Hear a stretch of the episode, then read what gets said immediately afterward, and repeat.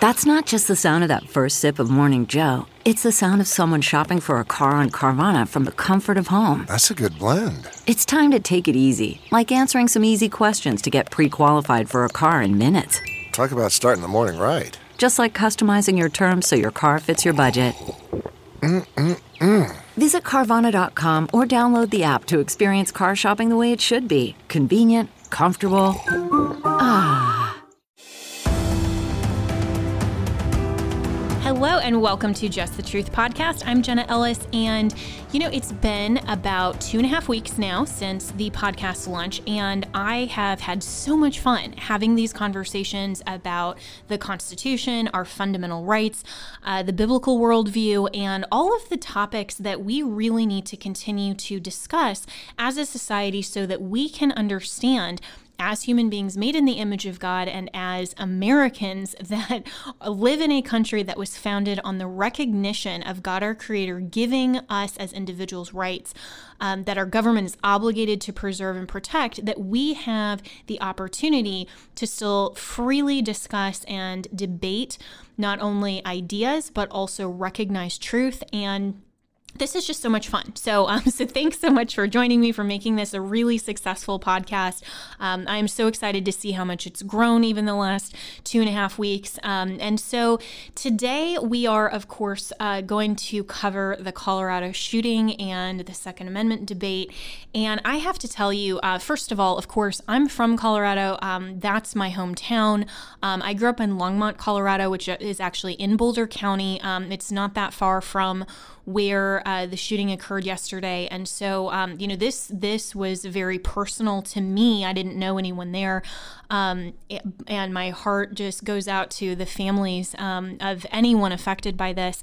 Uh, but it was very personal to me because um, that's my neighborhood. You know, that's that uh, when the Columbine um, shooting happened, I I clearly remember that. Um, you know, that was further uh, down south, of course, from me and where I grew up, but you know these things that happen um, they are not just issues that we politicize. They are events in life that happen that uh, that truly affect us. And um, i think a lot of us when talking about these things can um, do one of a couple things. Either we can forget to um, take a moment and recognize that these are horrible horrible tragedies that obviously can clearly uh, be prevented. Um, you know, this wasn't a freak accident. It was uh, someone who took a weapon and intentionally took the lives of others.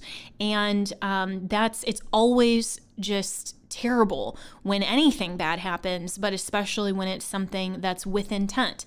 Um, and I think we need to, uh, particularly as Christians, recognize that when we say the phrase thoughts and prayers, um, that's not a trite phrase. It's not something that we just, as sort of a knee jerk reaction, say, um, basically, well, I'm so sorry. And, um, you know, hey, this is you know kind of out of out of my control to to help in any way um, for christians the phrase thoughts and prayers um, is biblically oriented and it's founded in the truth of the biblical worldview, which is that we recognize that um, creation is fallen. The world around us clearly um, is marked by malevolence and by evil.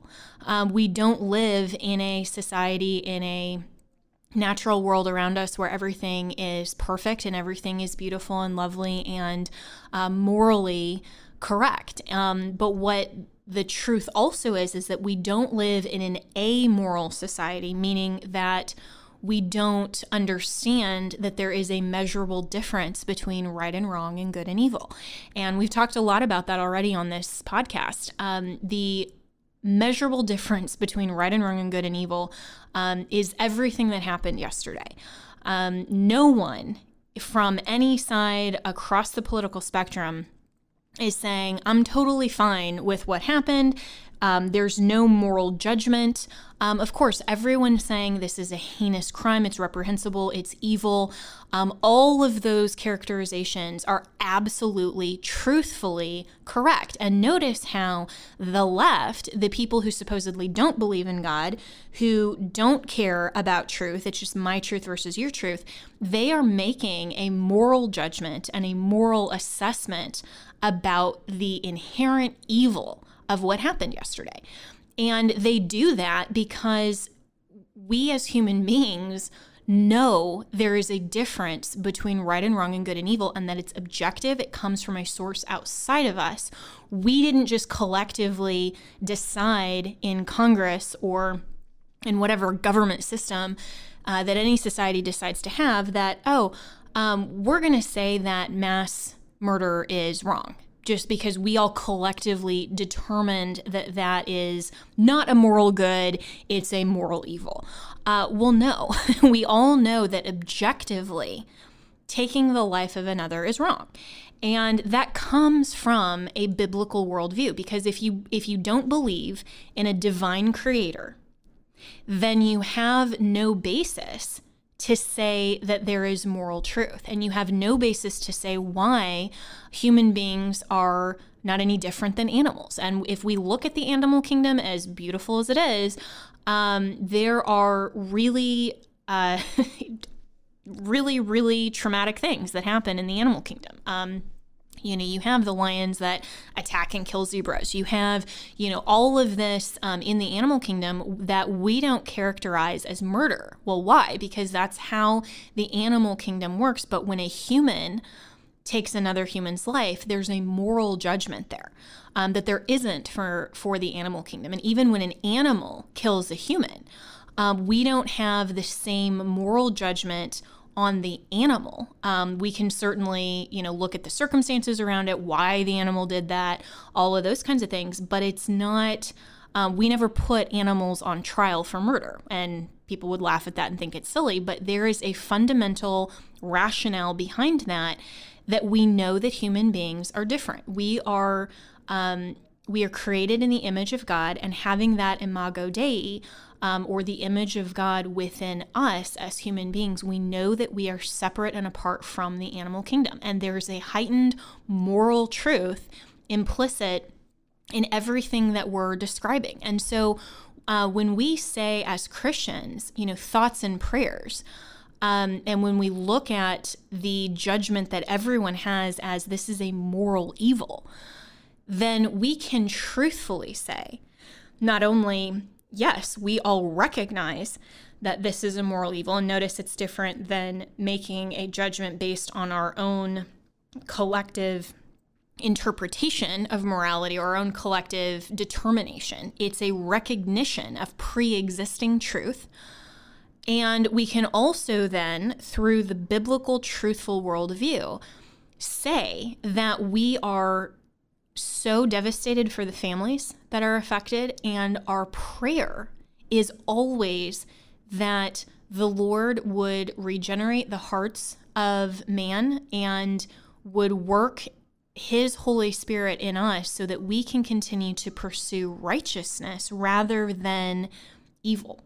Um, there is evil in the world, and we know from the account that is historical in Scripture in the book of Genesis that God created a perfect world and then sin came into the world, and we now live in a fallen state of nature and a fallen state of man. And only through acceptance of Jesus Christ and the recognition that he is God, came in the form of a human being, took all of our sin, all of our evil, all of this evil that's around us um, on himself and died when he had done no, nothing wrong, no sin.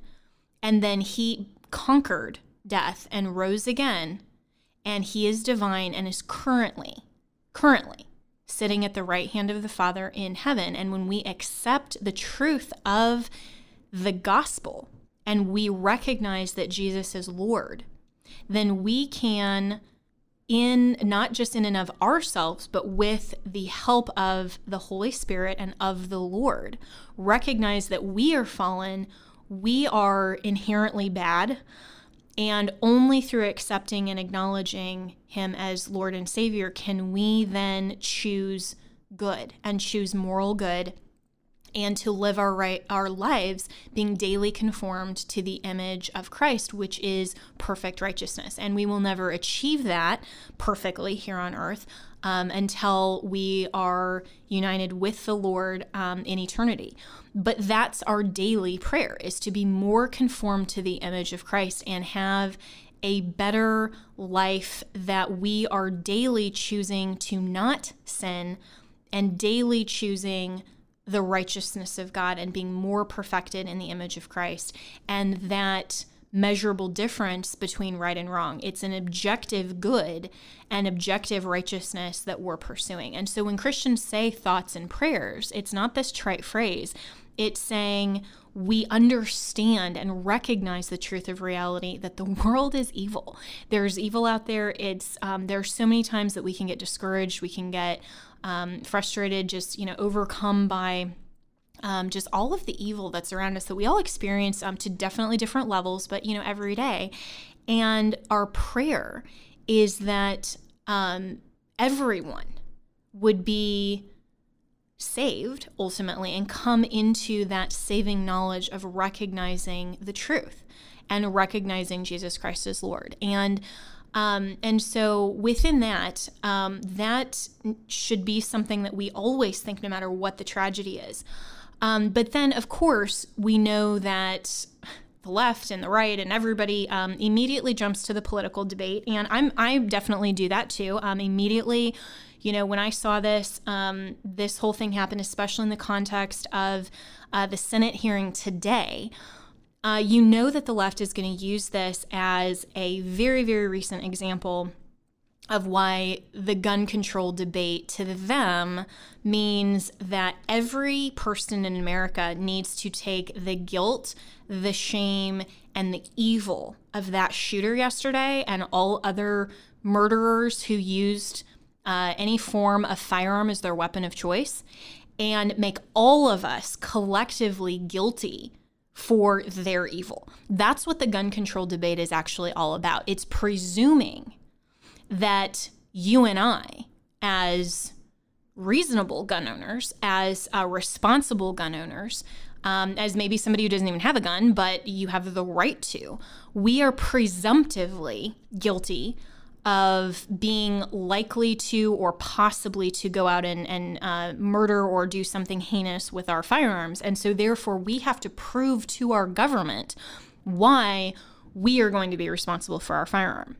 So, the gun control debate um, isn't really just about guns, it's about government control and it's about a presumption in the law that says everyone is guilty until they can overcome that presumption individually and show the government through background checks, through um, you know all sorts of, of ways uh, that they will be responsible gun owners and you should have to prove that. Well, that's not how our Constitution works in this country. And this is all about the law. This is all about the rule of law in this country.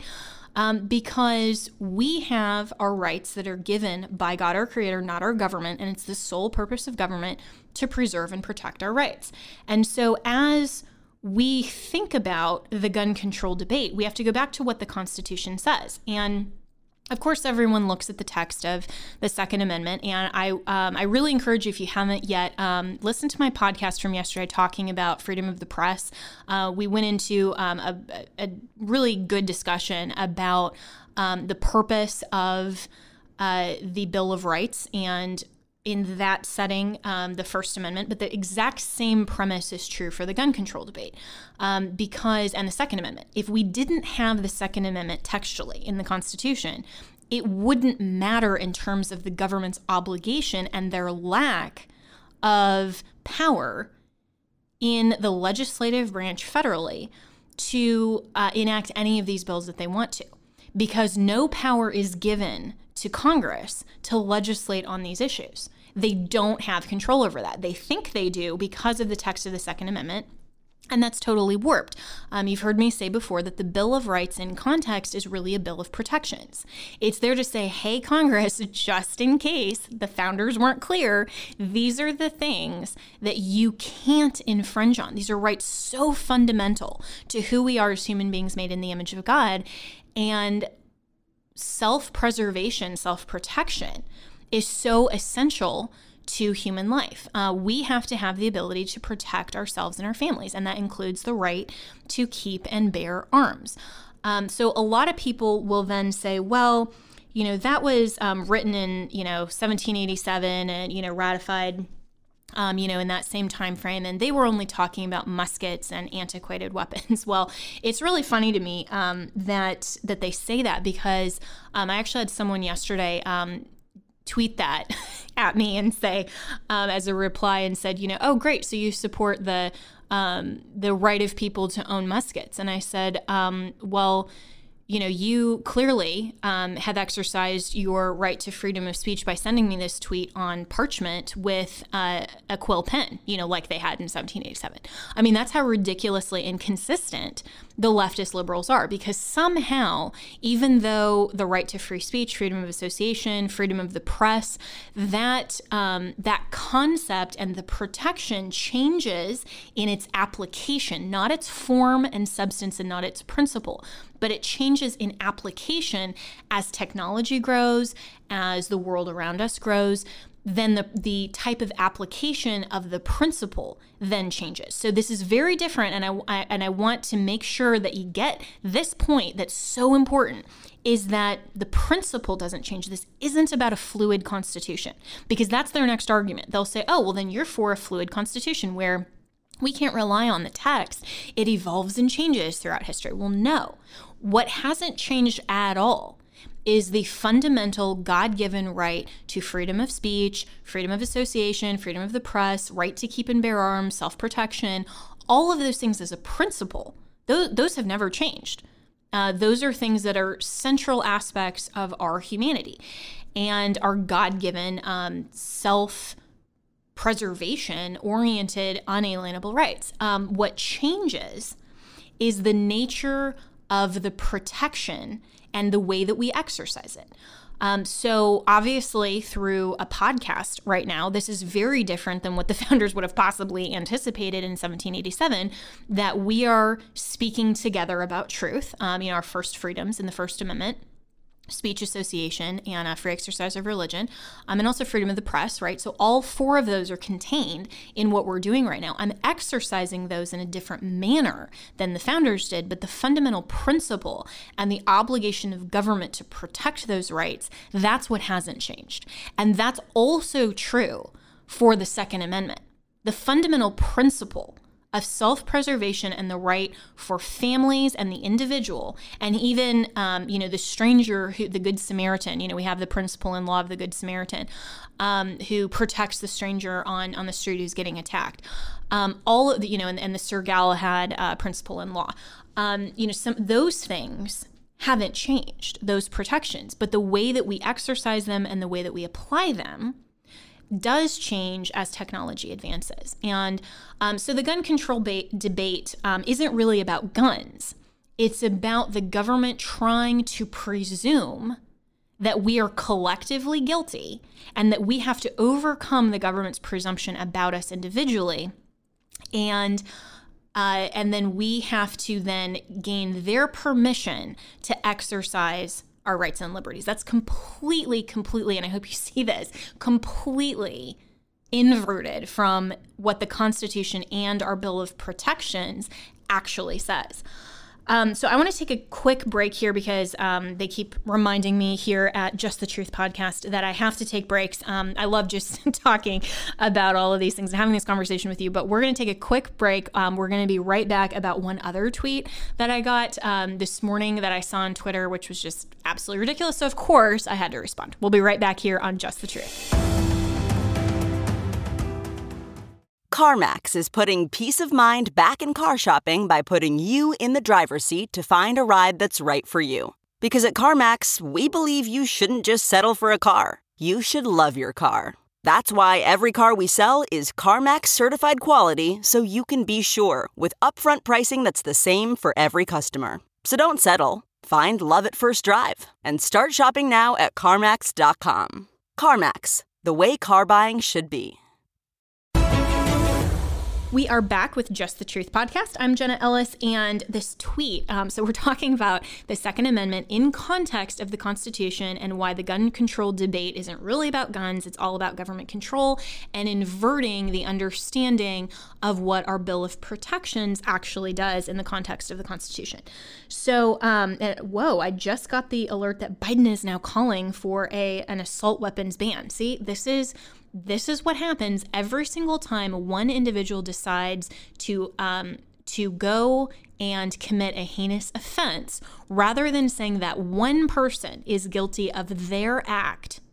We are now collectively, we the government is now trying to collectively judge the entire population in America and put their guilt and their heinous act on all of us and presume that we are moments away from committing that action unless we show the government we are responsible citizens. Well, it doesn't work that way, Joe Biden. Does not work that way, Democrats. We have freedom and liberties, and we have those freedom and liberties guaranteed to us by the Constitution, by recognition of truth of where those rights come from. And we have those protections unless and until we choose to, we choose evil and we choose to commit an act that's against the rule of law, and then only through due process and the government showing in a criminal context beyond any and all reasonable doubt that we are guilty of that offense, only then can our liberties be taken away. That is due process. And so, any of these calls for gun control, assault ban weapons, any of these types of bills of even background checks, the waiting periods to exercise, right? I mean, are you kidding me? No, that is fundamentally against the, the guaranteed protection of due process in the Fourth and Fifth Amendments. So not only are they violating our Second Amendment right, they're also violating our Fourth and Fifth of um, being guaranteed the right to due process. So, um, so that's just it's it's completely ridiculous but they use these emotional arguments to then make it sound like we as conservatives are advocating for immorality that we are saying isn't that funny? Because they're the ones that supposedly don't believe in you know objective truth. It's just my truth versus your truth. But they want to put up what's called a straw man argument. They want to tell us what our argument is and then say that's a bad argument and knock down our argument. But that's not our argument. So, getting to this tweet, um, this guy, Brooklyn Dad underscore defiant exclamation point. Don't know why he's titled that. Um, but I've seen him tweet. He's a, you know, he's a super leftist. Um, he even he even has hashtag feminist in there. Okay, well, you know, thanks, dude. Um, but he posted and said, the Second Amendment doesn't give you the right to go and murder a bunch of people for no reason. I'm so sick of that blankety blank argument. Well, I responded, I said, literally, no one pro Second Amendment is arguing that. But now do abortion rights. so he's saying the Second Amendment doesn't give you the right to go and murder a bunch of people for no reason. Well, of course it doesn't. No one is arguing that. No one at all is saying that just because we have a protected right, that when someone goes and commits an evil, heinous offense, that they shouldn't be held accountable for their actions, and that through due process, we, we as the government, that is citizen led, can then take away their rights and liberties according to the legislative design for what the punishment and true justice is according to that particular offense. So, obviously, for example, we're not going to impose the death penalty. Um, you know, for someone who um, steals five dollars from from a cashier, right? Um, the punishment has to fit the crime, and that was something else that our founders understood that prior societies had so infringed on was um, these these ridiculous punishments, um, and that was really what was born. The Eighth Amendment was born out of um, against cruel and unusual punishment. Um, that's of course gotten so manipulated that um, re- you know anything that we just you know feel bad for poor little criminal, um, which apparently we're not even allowed to say criminal anymore. Ridiculous. Um, but poor little criminal, he actually has to suffer consequences. Now that becomes an argument against the Eighth Amendment. We'll have to do a whole discussion on that sometime because that's that's just absolutely against again the protection in context of what the Eighth Amendment was designed to do.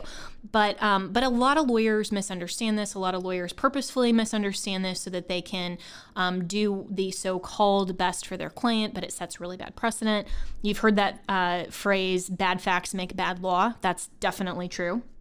Um, but going back to this Brooklyn dad, um, when he's saying the Second Amendment doesn't give you the right to go and murder a bunch of people for no reason, well, again, nobody is arguing that. What we're saying is you can't, government, presume that I'm in that category as a gun owner, as someone who um, is or even as, as a knife owner, as a car owner, which has been used to commit heinous crimes, right? I mean, arguably, my car could do more damage than certain types of guns, right? Um, no one is arguing that anyone has a right to go and commit mass murder. That's insane.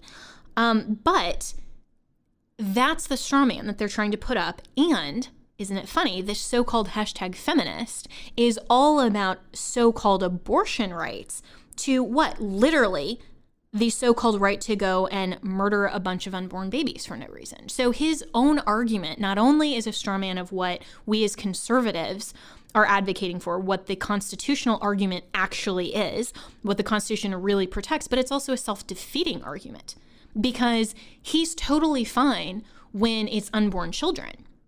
But he's trying to manipulate the narrative according to an emotional appeal. So he's got just a bunch of fallacies all laid in there.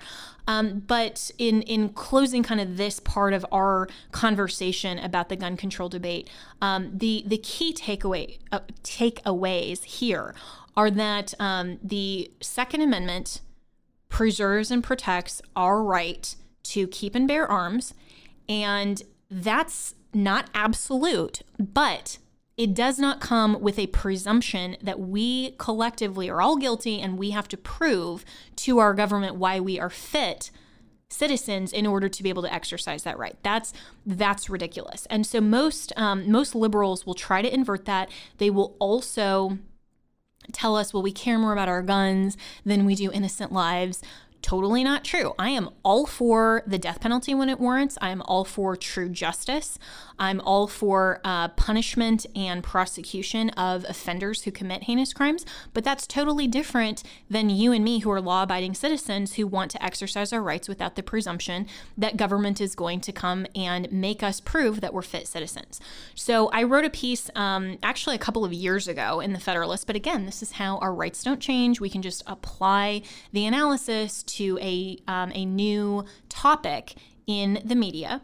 Um, a new event in the media. But this is called, if you want to go read it, it uh, was published in the Federalist, and you can just go and you know search for me by name and see all the articles that I've posted uh, there, and you know of course other sites. But this one is called. Um, it's from February 23rd of 2018. And the title is The Gun Control Debate Isn't Really About Guns, it's about human rights. This isn't just about my gun, it's about every single individual's fundamental right to liberty.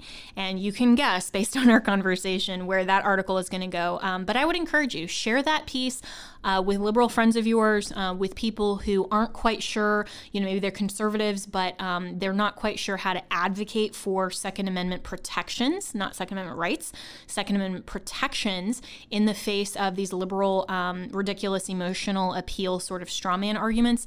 Um, share this article, share this podcast, and uh, the purpose. I mean, a lot of people ask me as a constitutional law attorney, um, how how do you apply the Constitution? All of these different things, and my answer is it's actually not that complicated when you understand the purpose of the Constitution and you understand that this is a limited government and these are protections for um, for our fundamental rights, then when you get an issue like gun control or um, you know the Ver- the Project Veritas lawsuit against uh, the New York Times or you know any of these issues that we analyze on a day to day basis, you have a foundation and you have an understanding of how the Constitution applies.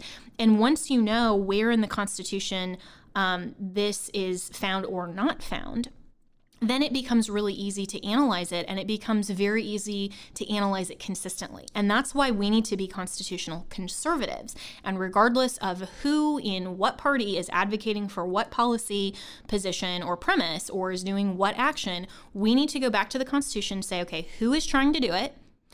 Do they have the power given by the Constitution or on the state level by the state constitution uh, to do what they're trying to do? And if so, then how do we analyze that from a truth based policy position? Basically, is this a good thing? And then that's where, in terms of good policy, um, that's where we can have some differing opinion.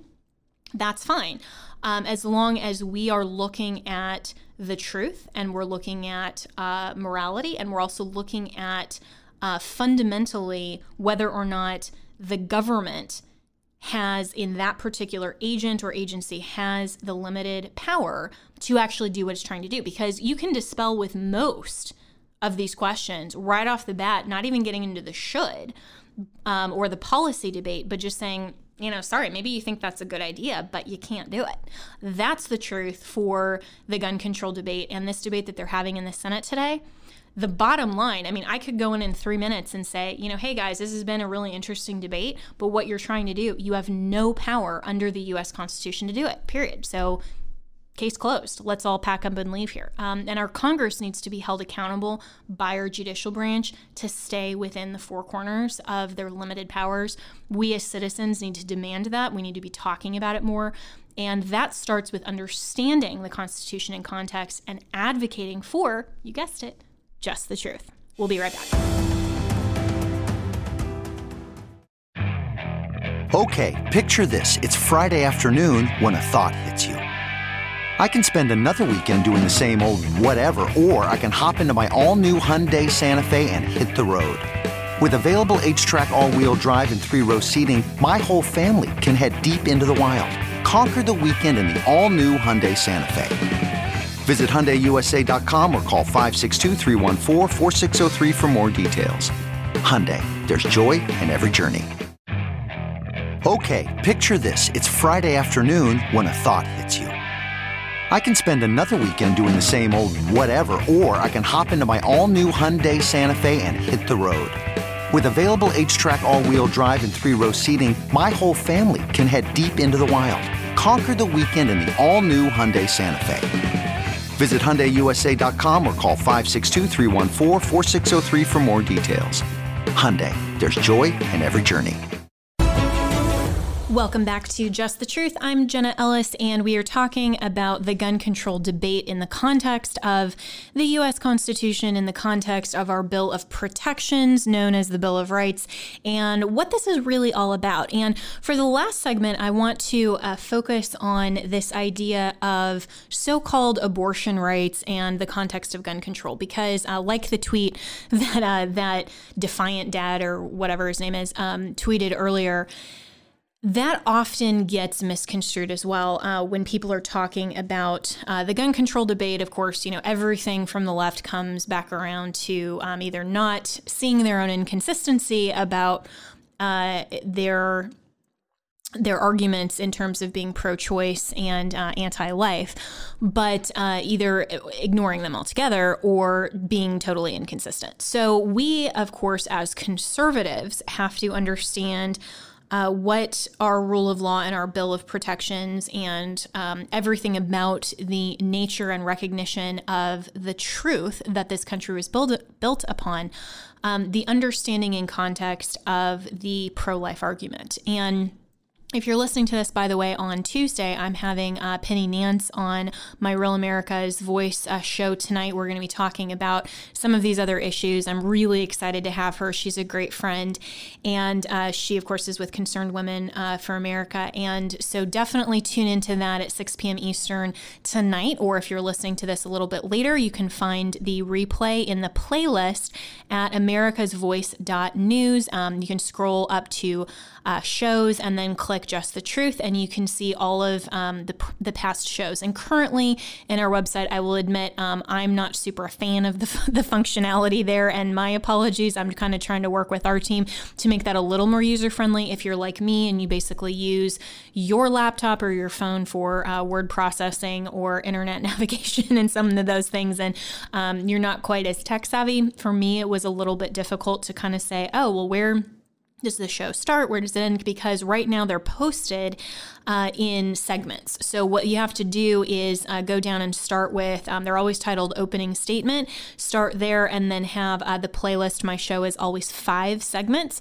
So you can see the complete show there. And, um, and just like this podcast, I like to uh, make the show as well more of a deep dive conversation because um, for me as a guest, you know, I've been doing media for years, and um, and of course, you know, primarily for the Trump campaign, um, for the for the president, uh, for President Trump, and and then, you know, before that, just as a constitutional law commentator, a conservative commentator, and uh, talking about these things. And when we're talking about something as critical as understanding our U.S. Constitution, our rights, um, and how they're best protected, and having some of these debates, um, understanding the truth about election integrity, for example, it's really difficult to get a whole argument or something that's actually meaningful in like a two minute segment. And, but that's what, you know, kind of the popcorn nature of our news uh, is now these days is that kind of the more clash you can have, um, the better if you have viral moments and this and that. But um, but I know that you guys who are listening to uh, this podcast want to have the deeper conversations, want to talk about things more substantively than just you know a minute or two on a cable news network. Um, so I wanted to really format my show in that way as well to give you more of a deep dive uh, with a guest, um, with somebody who um, you know, Penny Nance obviously is well known. I've had a few other uh, well known guests, but also some voices that you probably haven't heard from um, on any other networks and people who, um, you know, maybe haven't, uh, they're not representing a specific organization that, um, you know, pays for TV media or pays for a booker, um, but that they really have an expertise and, um, and a message and a conversation point uh, that you really need to hear. So I'm excited about all of the people that I have on. Um, I'm going to have guests. Obviously, I've had a few on this podcast as well. Um, but these are all going to be people that um, I really think the conversation is important and not just uh, their viewpoint on it, but their expertise. Um, so I'm really excited about having Penny Nance. Um, I'm going to have a few other uh, really substantive guests uh, this week and, of course, moving forward. And uh, if there's somebody that you really want to see on the show or you um, think would be a really great guest, uh, reach out to me. Our email is just the truth at americasvoice.news. Um, you can always ask a question as well um, that we do uh, in the public square segment. That's not every night, it just kind of depends on uh, how the show format is for the day. Um, but I really enjoy taking your questions, seeing what things you want to uh, discuss, you want to learn about, you want to understand and know from the Constitution, from the rule of law, from political topics to the biblical worldview. I mean, all of this is so important uh, for us to discuss. And um, and while we're on that, by the way, I'm loving a lot of you are writing in saying that you're using uh, these podcasts and uh, some of the opening monologues and other things from my um, America's Voice show uh, in homeschooling. Because uh, I had Mike Donnelly, my really good friend, uh, who is the senior counsel at uh, the Homeschool Legal Defense Association. I had him on the show last Friday. Yeah, last Friday. And we were talking all about homeschooling. Um, I was homeschooled K through 12 and um, I just so enjoyed that experience. And I talked with him throughout the show about um, not just my own experience, but how um, through the pandemic, I mean, uh, there were basically every parent in a family unit had to try it out at least for a few months. And so many people um, are seeing the benefits of homeschooling. You know, so people like that, I think it's really important to hear um, about parental rights in the context of the Constitution. Um, the first segment that we had, we talked all about that.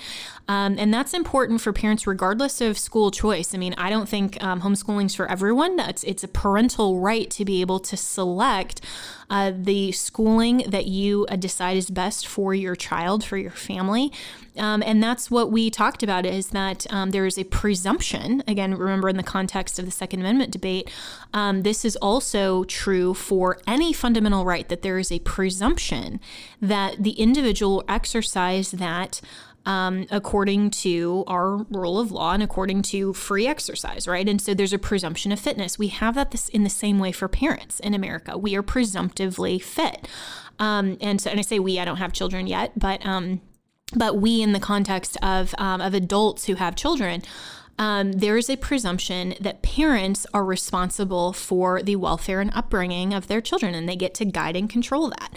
Um, and that's something that our government is obligated to preserve and protect. And so, in the context of homeschooling, I think it's really critical for parents to understand that. So, um, so that's just one example of you know some really great people that I'm um, so privileged to have on the program, have on the show. Uh, tomorrow, by the way, don't miss um, my really good friend Matt Tinch. Um, you won't know that name, but you're about to because uh, he is a friend of mine who actually went to law school with me, um, and so I've known him for over a decade. And he is a very sincere Christian. Um, he and his wife are um, some very dear friends of mine. They were um, throughout the whole election integrity effort, which was um, just a uh, really interesting time period for me personally to um, experience going through that, to advocate for the Constitution on a whole other level. Um, and for President Trump, um, Matt and his wife, Janelle, um, were two really good friends that prayed for me consistently, checked in all the time, um, are just are really, really uh, great friends. And I'm going to have him on the podcast tomorrow to talk about another really important question about the historicity of the Bible and the truth of the gospel.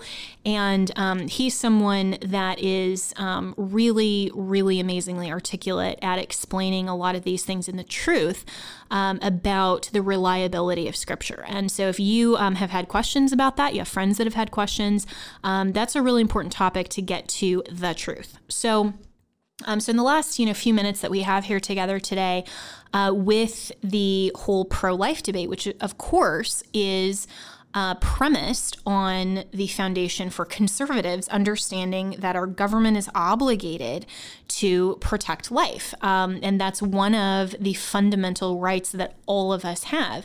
And that's true across the board, regardless of uh, where we are in the stage of our physical development. Um, whether that is right after conception or that's um, at the end of natural life. And so the government has an obligation and, of course, has a um, sincere interest in uh, and a legitimate interest in protecting life. And so, when we're talking about um, the the pro life issue, I think it's really amazing how liberals just totally miss the inconsistency of their argument about things like the gun control debate because they are so rightly outraged about the evil that is foisted on um, the the victims of these types of tragedies, uh, like the shooting in Colorado, but they don't translate that same ethic and they don't apply it consistently across the board um, because somehow they have bought into this false understanding that there's a difference between a physical human being and personhood.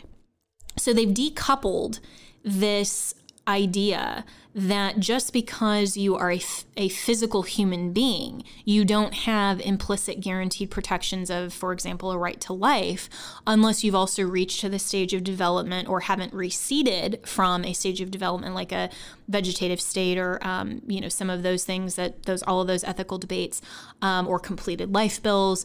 Um, that then mean that you no longer have the cognitive status of quote unquote person. Well, if you decouple that, not only is that not recognizing the truth of reality that every human being has inherent dignity and worth by virtue of being created in the image of God. That's the fundamental truth of uh, the world and of reality. Um, and that is articulated well in uh, the truth of, of the Bible. Um, but we can just see that looking at the truth of reality. We can see, like we've talked about, um, how human beings are different from the animal kingdom. We aren't just a different type of mammal.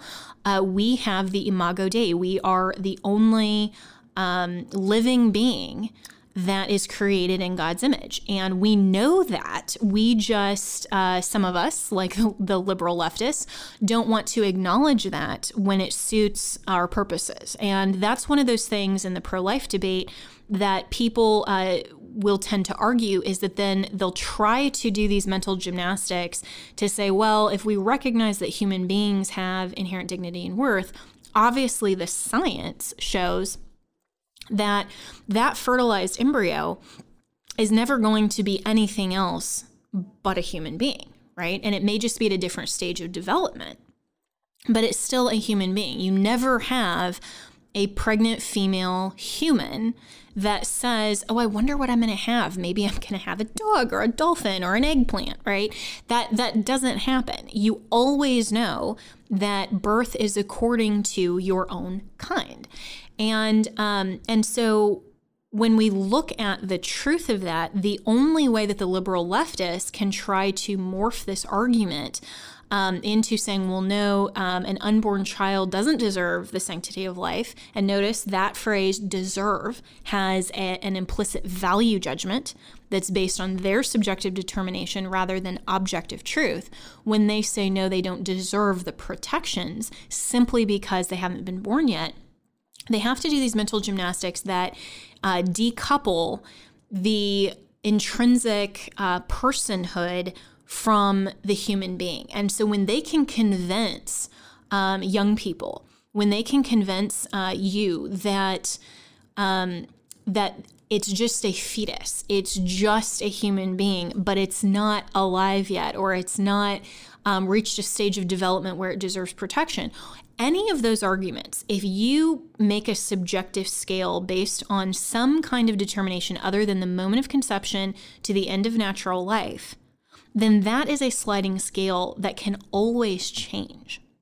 Because what's to say, okay, if we're um, if we're saying up until the moment of birth, well, look at some of the leftists that are now advocating for literal infanticide, where they're saying, well, after a few minutes of birth, then the mother can decide whether or not she wants the child. And now, want that's that's an insane subjective determination that's based on the whim of the parent. Well, isn't that the same kind of determination ethically, morally, and truthfully? If the mother gets to determine for a separate human being whether or not to keep that person alive, that human being alive or not, that is the same subjective determination that the Colorado shooter made yesterday. His victims were just at a further stage of development. That's the kind of moral atrocity that abortion is. But you will never hear these gun control advocate leftists have that logical consistency to rationally say, can any person choose death for another human being, regardless of whether they're unborn, whether they're elderly, or any other stage of development. Why is this defiant dad guy? Why why are all of these abortion advocates, Planned Parenthood, all of them, why are they not just as morally outraged at the tools of abortion? and trying to have, you know, forceps control and all of these other things for unborn babies, human beings, as they are for gun control. Why? Well, because it doesn't fit their narrative, it doesn't fit their worldview, because their worldview is entirely subjective. And so it's not that they I don't. I'm not saying that they don't care about the victims um, in the Colorado shootings. I do believe that they are genuinely morally outraged because they understand the heinousness of that crime. Their solution just isn't constitutional, and it's predicated on a lot of false presumptions, like we've talked about in this collective guilt sort of narrative. But it fits their false view of reality to pretend and buy into the lie and ignore the truth of biology and science to say that uh, the exact same atrocity is not happening with abortion because it is. And the science shows that, the ethical standards show that, the truth of morality and the universe to which God presented us shows that fundamentally that abortion is murder. And if you take the logical conclusion and if you've never thought about that, about saying, you know, that the, that the mother, when she's looking at the baby who's just minutes born, and if she can say, no, I don't want the child, and it's legal to, to destroy that human life and to murder that child, how is that ethically, morally any different than minutes before birth? Okay. And then you start drawing back that timeline and saying, okay, then how come it's okay in the last trimester? Well, how come it's okay in the second or in the first? Right. And you can never get to a point on any scale that it becomes morally acceptable unless you buy into a fiction and a lie that's actually anti science, that goes against the truth of reality, that goes against all fundamental concepts of moral ethics. And you have this fiction, this moral fiction that you're willing to buy into to say, well, it's just a fetus. It, it, it doesn't deserve protection. And um, if you if you want to see some of the just real quick arguments, um, there's a great "Not the Bee" article, and um, and I need to pull this up here. I'm just now thinking of it. Um, not the Bee Jenna Ellis. We'll see if this search result pops up here. Oh yeah, it was. Hey, it was the first one that I searched. That's awesome, um, because this article is, is that good. So my friend Adam Ford, who runs uh, Not the Bee, he's fantastic. He started the Babylon Bee, by the way, before Seth Dillon uh, became the CEO. They're they're just really really great guys. And um, so this article is on Not the Bee, uh, which is the actual news site and the headline is Here's Jenna Ellis schooling a horde of angry abortion supporters on Twitter. And what had happened is that I responded to, and this was before the 2020 election, um, I had responded to a tweet from Joe Biden's account. Note, not a tweet from Joe Biden, a tweet from his account uh, that had uh, that had said, let's see, let me go through this, where Joe Biden's account had tweeted, "I believe in science. Donald Trump doesn't. It's that simple, folks."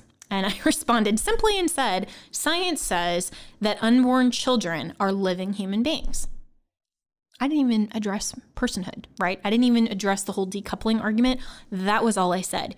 You cannot imagine the responses I got to this by the angry leftists who, by the end of this, it was so disturbing to me. People were literally comparing unborn human babies as being worth less than pigs and cows and flies. I mean, I'm not kidding. This is how bad of a lie these liberal leftists have bought into to think that the value of an unborn child is worth less than flies. I mean, that's where that's the kind of mindset that we are up against. And that's why it's so important to continue to speak truth and not just to say, I'm pro life. I, you know, I believe that we need to preserve the sanctity of human life. I mean, those, those are great things, but that's not going to win the argument because people will just say, well, that's your truth, not mine. Um, I don't believe that. Or, you know, good for you, but who are you to force your morality on me? And we have to have rational, consistent arguments, but we also need to be able to point out, like this defiant dad guy, um, what's the rational inconsistency of their arguments? And and that's even, I think, more important um, in some ways and in some circumstances than telling the truth is to point out the falsity of their premise.